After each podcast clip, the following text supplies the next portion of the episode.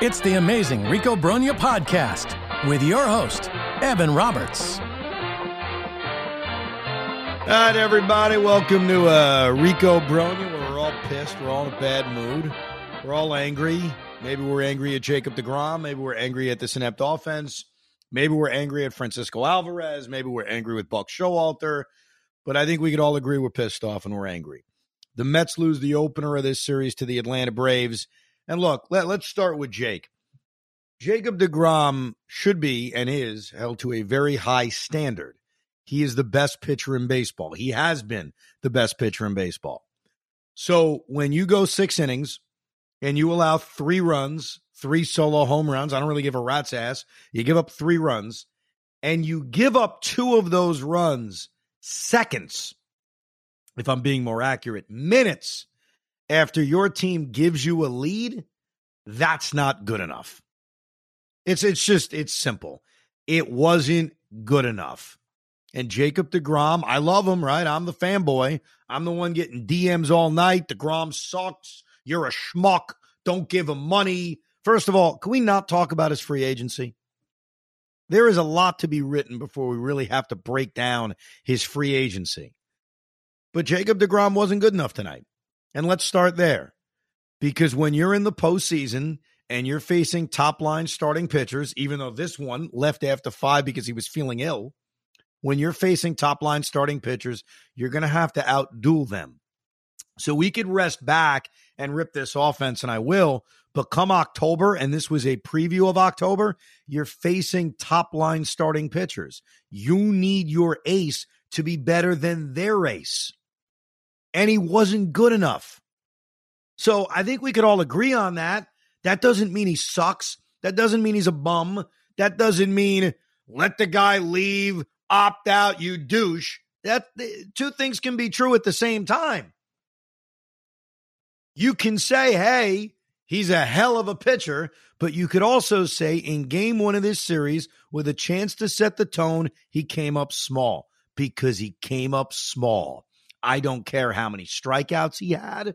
I don't care how many guys got on base. None of it matters. The only numbers that matter are how many innings did you pitch and how many runs did you give up. That's it. He gave up three runs in six innings, and that's not good enough. And here's my pet peeve I've always had it. It's why I'm bitter against Tom Glavine. A lot of people are bitter against Tom Glavine because of game 162 in 2007. That's not my bitterness. He sucked. I was disappointed in that. I was mad at him. But here's where I'm really mad at Tom Glavine. In game five of the National League Championship Series in 2006, the Mets gave Tom Glavine a 2 0 lead in the fourth inning. Now remember, the series is tied at two. You've got your ace on the mound because he basically was with Pedro Martinez and El Duque in the infirmary. And Tom Glavine was handed a 2 0 lead in the top of the fourth inning on the road. And it took him 30 seconds before Albert Pujols, who's still around, hit a home run against him. And then he gave up another run. And then the next inning, he gave up the lead completely. And I'm still bitter about that because you need shut down innings. When your offense gives you runs and you're a big time pitcher, the following inning, you shut them down. Jacob DeGrom did not waste any freaking time before Austin Riley parked one into dead center field. And he didn't waste any time after he fell behind Matt Olson three and one before he gave him a cookie right down the middle and Matt Olson hit the crap out of it. That's all right after the Mets were gifted a run in the top of the second inning because they had no business scoring a run in that inning. You've got Eddie Rosario playing left field like he's Todd Hundley because he can't look through the lights. And then dropping the little blooper Guillorme hit in which they somehow gave him a hit. God bless Luis Guillorme. And Jacob DeGrom failed because after he was given a lead, it took him 30 seconds to give it back. And yeah, the offense did nothing against Max Fried. We'll rip the offense. We'll also rip Buck Showalter. Don't worry. We'll get to everybody. But the lead, whether you like it or not, or you think it's fair or not, is Jacob DeGrom because he wasn't good enough. When you, what's that phrase? Heavy is the crown who wears it, or whatever the hell that stupid thing is. Jacob DeGrom wears the crown. Jacob DeGrom is the ace. Jacob DeGrom's the guy who's the best pitcher in baseball. And tonight, Friday night, depending on when you're listening to this, he came up small. Now, you can light that on fire and go to the extremes and say, let him opt out. He can go F himself. You can do that. I'm not going to do that. I'm going to call him out for what happened. And look, his last two outings haven't been good enough. But Jacob DeGrom's story isn't written yet because he's going to pitch in the playoffs. And who knows, maybe he will be good enough or maybe he won't be. Now, let's get to him coming out of the game early. It was revealed after the game that he came out early because he had a blister. That doesn't help Jacob DeGrom right now because most Met fans are going to hear that and say, what a wimp. Meanwhile, the ace of the Atlanta Braves didn't feel well and came out after five innings. Now they won. So when you win, everything's okay. But could you imagine if Max Scherzer or Jacob DeGrom came out after five brilliant innings because he didn't feel well? Now, I hope Max Fried's okay. I don't want to hear that this is something incredibly serious because then I'll feel like a douche. But let's just be fair. The ace of the Braves came out after five because he wasn't feeling well. The blister thing, look, what are we going to make of it? I wanted Jake to pitch the seventh inning. We all did. When Jacob DeGrom has thrown 86 pitches, and yes, he's given up a bunch of solo home runs, and there's a chance he gives up another one in the seventh, you still look at him and say, hey, and I certainly felt this way, he gives me the best chance to pitch a scoreless seventh. So I was disappointed. Now, none of us knew it was a blister. Is that going to make any of us feel better? Not really, because it's always something. That's the problem. It's always something. Now, hopefully that blister goes away and Jacob DeGrom's ready to start his first playoff game. Hopefully not in the wild card series, but in the divisional series. But let's get to Buck. Okay, Jake comes out after six. It turned out to be a blister. We thought, ah, Jake can only throw 88 pitches or 86 pitches. Why are you going to Tylor Megill? A week ago, I understood it. Two days ago, I understood it. Two weeks ago, I understood it. It's an audition. And I've mentioned that. Hey, you're auditioning Tylor Megill. You're auditioning David Peterson. You're auditioning Drew Smith. You are playing the Atlanta effing Braves. You are playing for the National League Eastern Division Championship. You have a well rested bullpen. And if I was going to rank all the guys in this bullpen right now, I could make a very good argument Tylor Megill is last. And Buck Showalter went to him. Why? Are we still doing auditions, Buck? I get the Mets are going to be in the playoffs either way. I get that. They don't need to sweep the series. Really, it's win two out of three. Even if they win one, destiny's in their own hands. I get all that. But can you give us something better than Tylor Megill, who's been bad as a reliever? And he's not going to be on the postseason roster. Let's save everybody's time. Of course, he's not going to be because he sucks since he's come back. And Darling and Gary are right. We expected Tylor Megill out of the bullpen to throw gas, to throw 100, 101. He's not throwing that hard. And again, before you could get comfortable in the seventh inning, he's given up a base hit to Matt Olson. He's given up a double to Travis d'Arnaud. He does get a couple of outs and the sacrifice fly, but then he gives up the double to Arcia when he, he could have gotten through the inning, only giving up a run. Still wouldn't have been happy.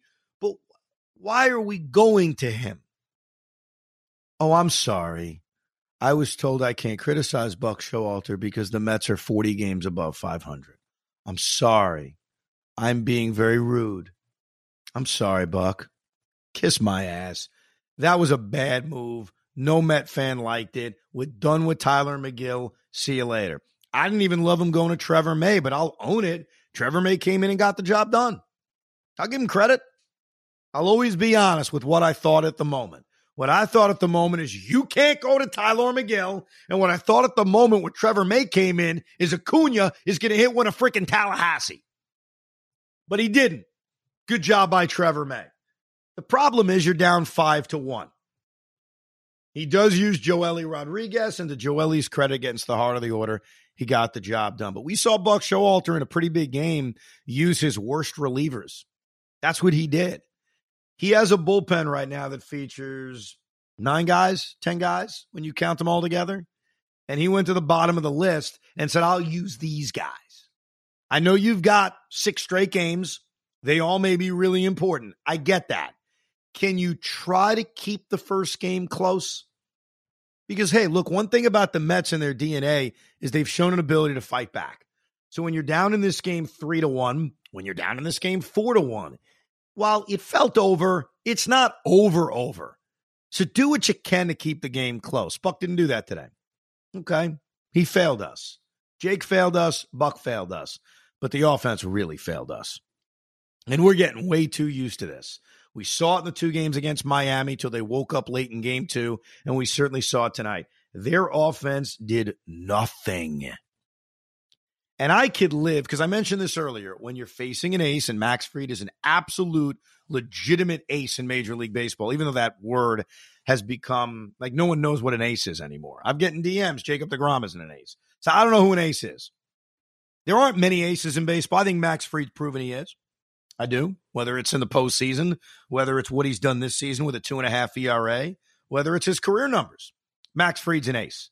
So I understand that when it's ace versus ace, you may lose two to one. You may lose three to one, and you may have to, as frustrating as it is, tip your hat to the opponent. You may have to do that. But the Mets were given a gift because after five innings, Max Fried, who had retired 10 in a row after the Guillorme gift of a base hit, wasn't feeling well. And again, I hope Max is okay, but he wasn't feeling well. So the Mets were able to get to the Brave bullpen. And I get the Braves have a very good bullpen, but you're facing Collin McHugh, top of the order. You do nothing. You're facing Raisel Iglesias. You get a two out double, and overall, you do nothing.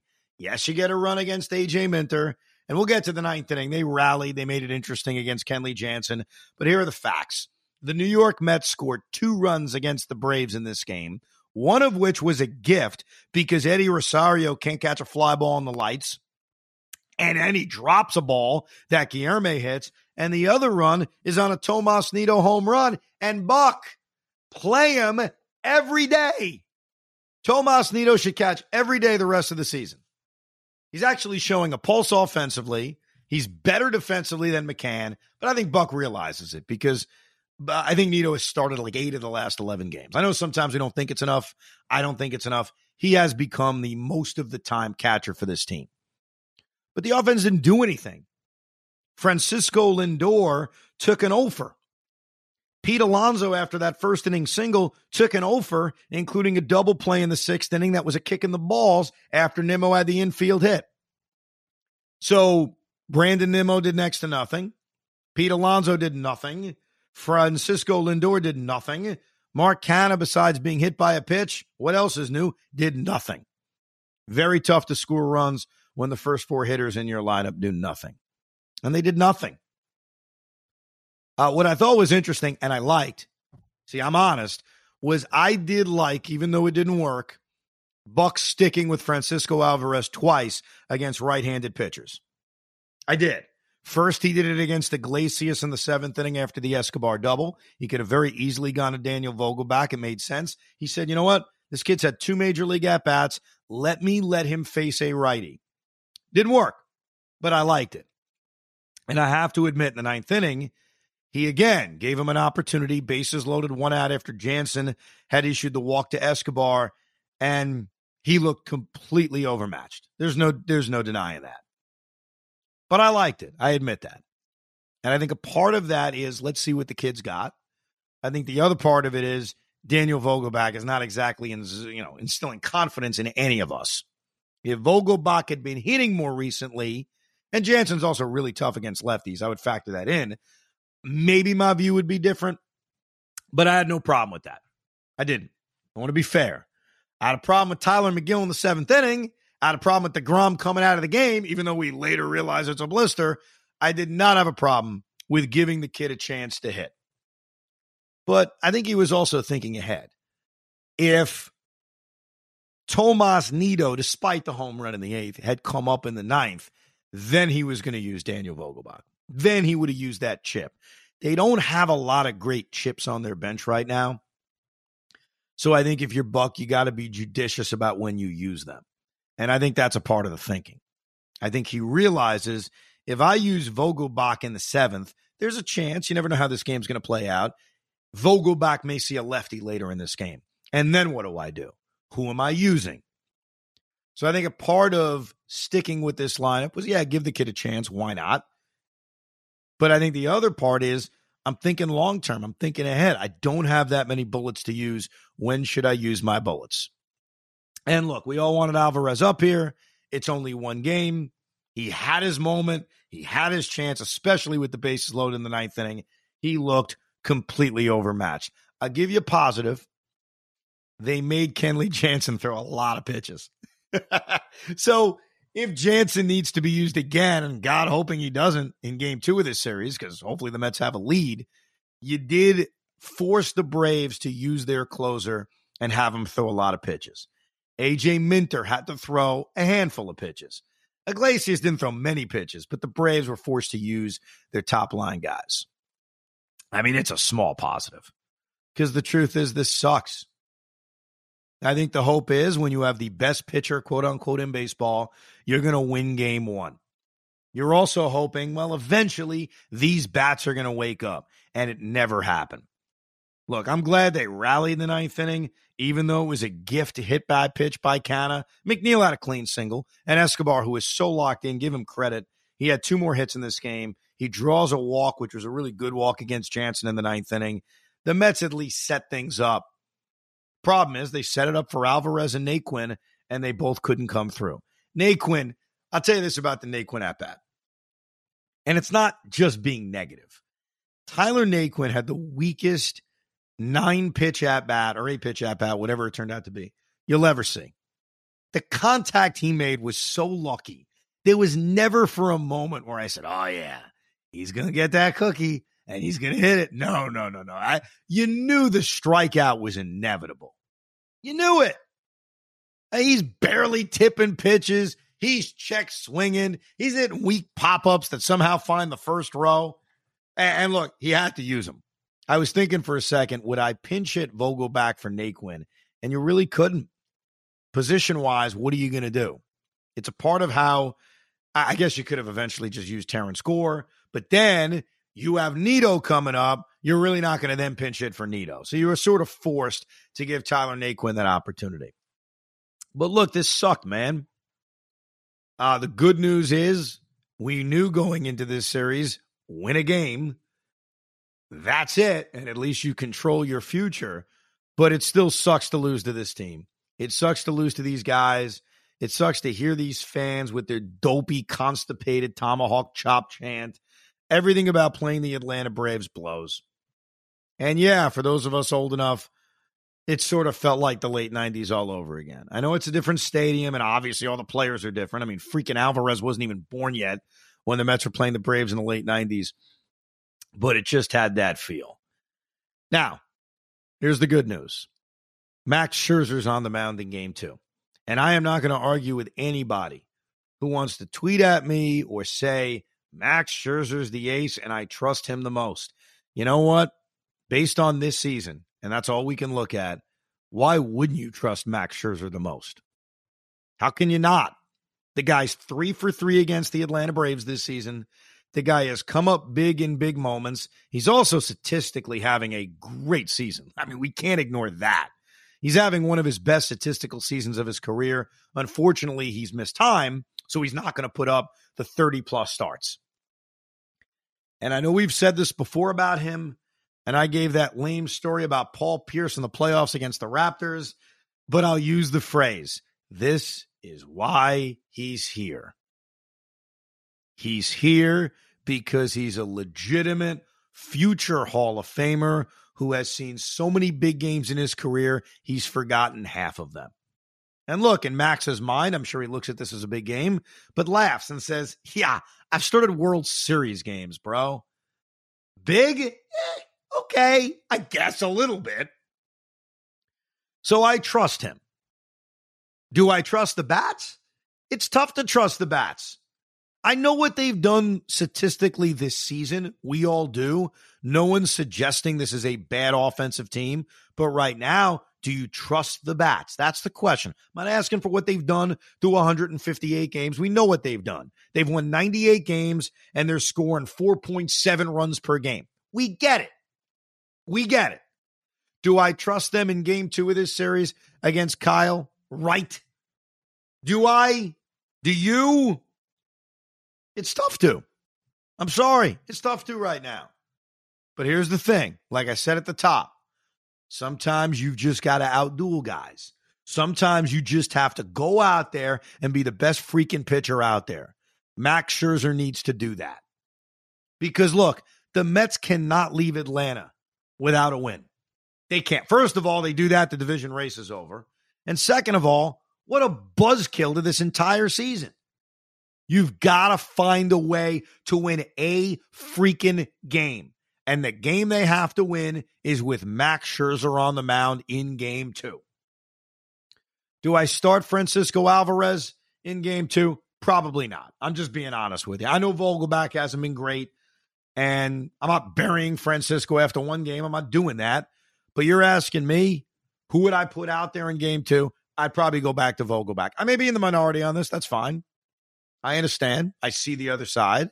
Let's ride him again. Game two. We all loved his hustle on that second at bat when he had a ground ball to first base and Max Fried's kind of lollygagging over and Alvarez is busting it down the line. He almost beats it.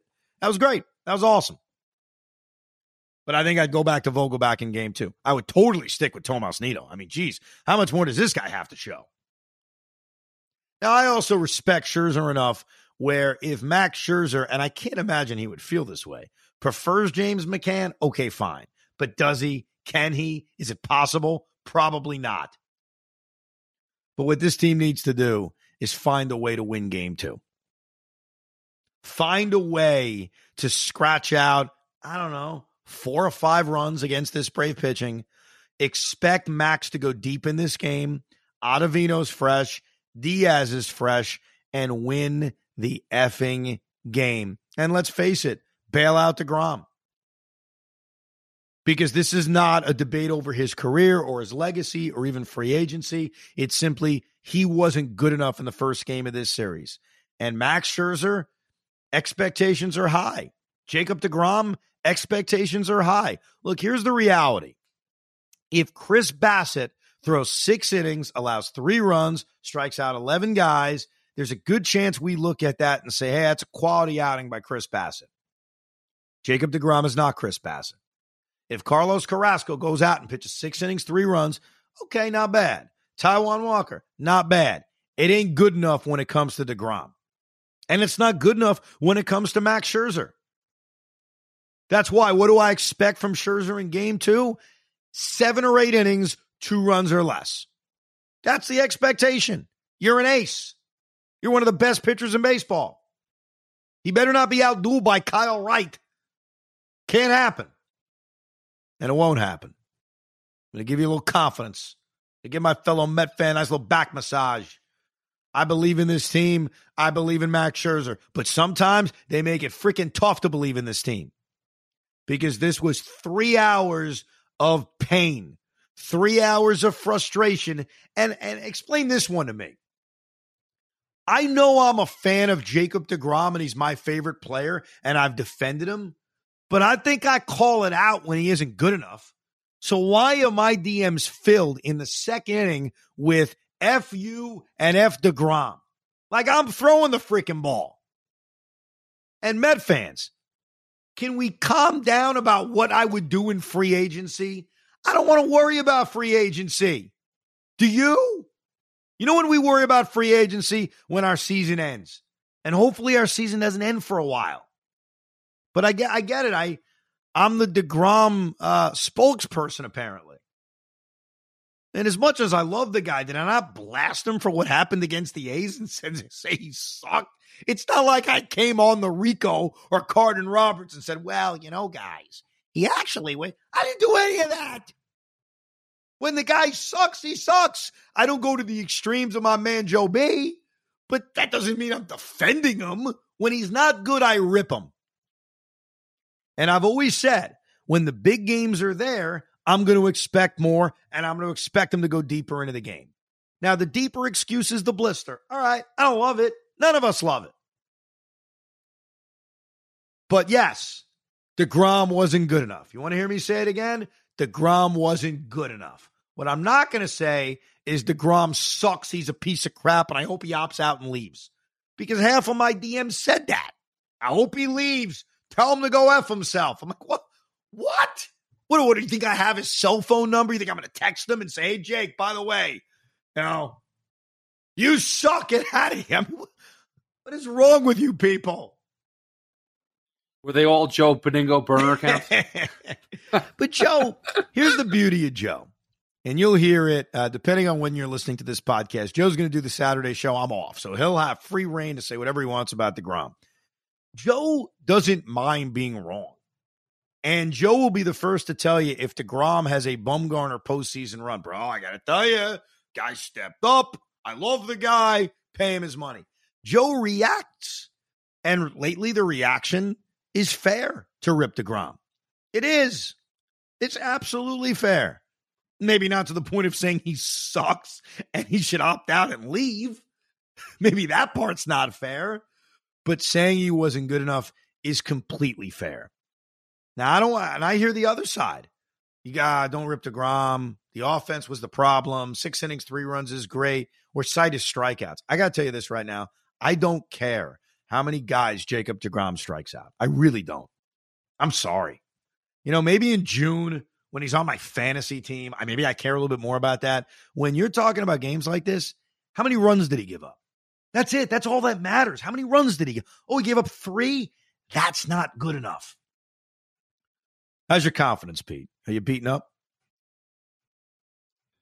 Man, I'm happy. Uh, beaten up is a can't be beaten up because I said it's going to go down to 162, so I expect this. Not. Um, I, you know, it it sucks. We can't have nice things. We can't pop the champagne early.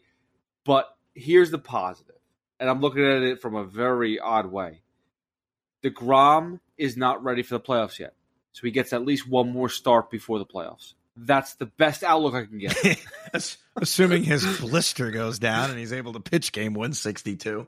Look, the, the positive is this. Here are the two positives going into game two. And we'll probably do another instant reaction emergency pod after game two. I'm not going to lie to you. We'll probably do one after every Brave game, game two, and then the series. Um, Max Scherzer has earned our trust. Now, that doesn't mean he can't have a clunker in game two. It's certainly possible. You could argue he's due for one, considering how good he's been off the IL, and certainly considering how good he's been against Atlanta. But Max Scherzer has earned our trust, and this team as a whole has earned our trust. And look, at the bare minimum, to maintain control of this division, it's winning a game. That's what it is. It's winning a game. I wanted to sweep them. Of course I did. I want to win two out of three. I still hope for that. But you have to get out of here with a win. And then you go back to Citi Field with control. And by the way, I you know what? I didn't want to say this. I was going to say something about the Marlins and how a part of me thinks they could actually beat the Braves once over 3 games. But but the truth is it ain't worth getting into because I don't want to think about Marlins Braves. I don't want to think about Mets Nationals. Not at least yet. I don't. Eventually, we may have to, but not yet. So, look, go out and win game two. By the way, do you agree with me? You'd go to Vogelbach back at DH, or would you actually give Alvarez a chance against a righty in game two? All right, so here's the thing. I don't, um, I'm 50 50. I'm torn because I was thinking about this on the car ride home because I did not watch the entire game. I listened to the last two innings on the radio. So be it. Um, I when they were saying they were subbing Vogelbach in for Nido, I go, why? And this is now this is where the it, it's I, I started thinking about it. Why would you bring in Vogelbach who can't hit the ball? Nido, like you said, Jansen's pitch better pitches better to left-handed batters. Nido gives you almost a better at bat why are you going to do that? And I started thinking about, well, what if it was Francisco Alvarez in that spot too? Would Vogelbach sub in? I go, no, I prefer Alvarez. Now, I didn't see the at bats. Tell me, how bad did he look? The first pitch, it sounded like he was on it and was upset. The last two, was it really? Yeah, he was overwhelmed. He got. I don't ever think in this game he was overwhelmed. I thought in the last two pitches against Kenley Jansen he was. Look, I like Tomas Nido, and he has hit a lot more he's still not a good hitter. And Vogelbach, in theory, against right handed pitchers, is a good hitter. So, in that spot, I would have absolutely gone to Vogelbach. It's tough. I think sometimes when you decide who should start a game, lefty versus righty, we make the decisions on, well, Vogelbach crushes righties. Alvarez, good against righties, not as good. We also have to look at the other side. Kyle Wright's splits are basically right down the middle. Like lefties don't have a huge edge on him. Righties don't have a huge disadvantage. If you just look at his numbers this season, it's been an even split. But sometimes we need to look at that just to see. I, I don't look if they start Alvarez tomorrow, I wouldn't be mad. Like maybe the kid will come out in game two and go three for five. I have no idea. And it's not like I can be that passionate about trusting Daniel Vogelbach, considering how mediocre he's been over the last few weeks. Just my natural reaction is, eh, I go back to Vogelbach. That's just my natural well, feel for it. And, and I get that. I understand that. Of course, the lefty the lineup makes more sense. But you broke the kid up for six six days you know, is that is that good enough for playoff material? Well, probably not. But you brought him up. You want to see something, and if you know what you're going to get out of Vogelbach, which to be fair, recently is not only does he suck and he's not hitting, he's not even swinging, which is really depressing. What is the point of being a left-handed power hitter if you're going to watch strike well, he's, down the plate? He's looking for a walk essentially, and he does have a good eye in general. But yeah, you want him to be a little bit more aggressive. Keep this in mind, though. If Vogelbach starts this game, the Atlanta Braves have three lefties in their bullpen. We saw one of them today or Friday with AJ Minter. There's a really good chance we'll see Alvarez in this game. Like he will come off the bench at some point and pinch hit. It could very well be for a Tomas Nido or James McCann. It could very well be for Vogelbach himself. Like the Braves have three lefties in their bullpen. So you're going to see Alvarez again, even if he doesn't start this game. Ah, uh, but boy, they got to win because how tense are we all going to be if we go in a Sunday night with Chris Bassitt on the mound, down 0 2, knowing they got to win Sunday night because there's extremes here. The extreme is if the Mets lose all three, it's over. Like their only scenario, if they lost all three, would be to sweep the Nationals and have, I think, the Braves lose all three games. Like I think literally they would need to win all three, and the Braves would have to be swept by the Marlins, which is incredibly unlikely. So if they get swept, it's over. Like there's no, ah, maybe this happened. No, no, they're done. They have to find a way to win a game. And I think game two of this series, even more than game one, because even though Kyle Wright's won 20 games, Max, Fried's better, especially the Mets struggles against lefties. I, I think it's even close. Like the way I view Max Fried versus the way I view Kyle Wright. And yeah, Scherzer's been better and more consistent than DeGrom this season. Jake's only made 10 starts, 11 starts, and he hasn't been good recently. So, yeah, we trust Max more. And yeah, I trust Max more. If you need me, if, if people need to hear me say that, I'll say it. Right now, I trust Max Scherzer more than Jacob DeGrom. I do. Um, I, I this is going to be crazy. I trust Chris Bassitt more than than DeGrom, and that's crazy to say because we see that he still has a strikeout material, all that other stuff. But but Bassitt can go seven, eight innings and give you that game where it's like three runs max. Like Degrom, I don't know if he can really get seven innings of, of, of three what runs. What I wonder about, what I wonder about, is if Jake didn't have this quote unquote blister. I assume Buck would have let him start the seventh inning. His pitch count was 86. And do we feel really different about this performance if DeGrom pitches a scoreless seventh inning? A little bit. I admit that, a little bit, because it seems like Jake's the opposite of Chris in that one thing I've said about Bassitt all year, it feels like he goes one inning more than maybe he can or should. And with Jake, sometimes, not always, because sometimes he comes out at the right time, he comes out one inning early. And I think in game one, he came out one inning early. Now, guys got a blister. All right, we're all going to make fun of it and bitch about it. I understand that. I own that. But seven innings would have felt better. And then, oh, yeah, the Braves scored two runs. So maybe they don't score two freaking runs if Jake stays in the game. Either way, I think we'll have another Rico Brogna after game two of this series, and hopefully we'll be in a much better mood. Take a deep breath. It ain't over yet, but we are tied for first place in the National League East, and it feels horrific it doesn't feel good. Thank you for listening to Rico Brogna. I'm not on Saturday, so go call Joe and bother him about this.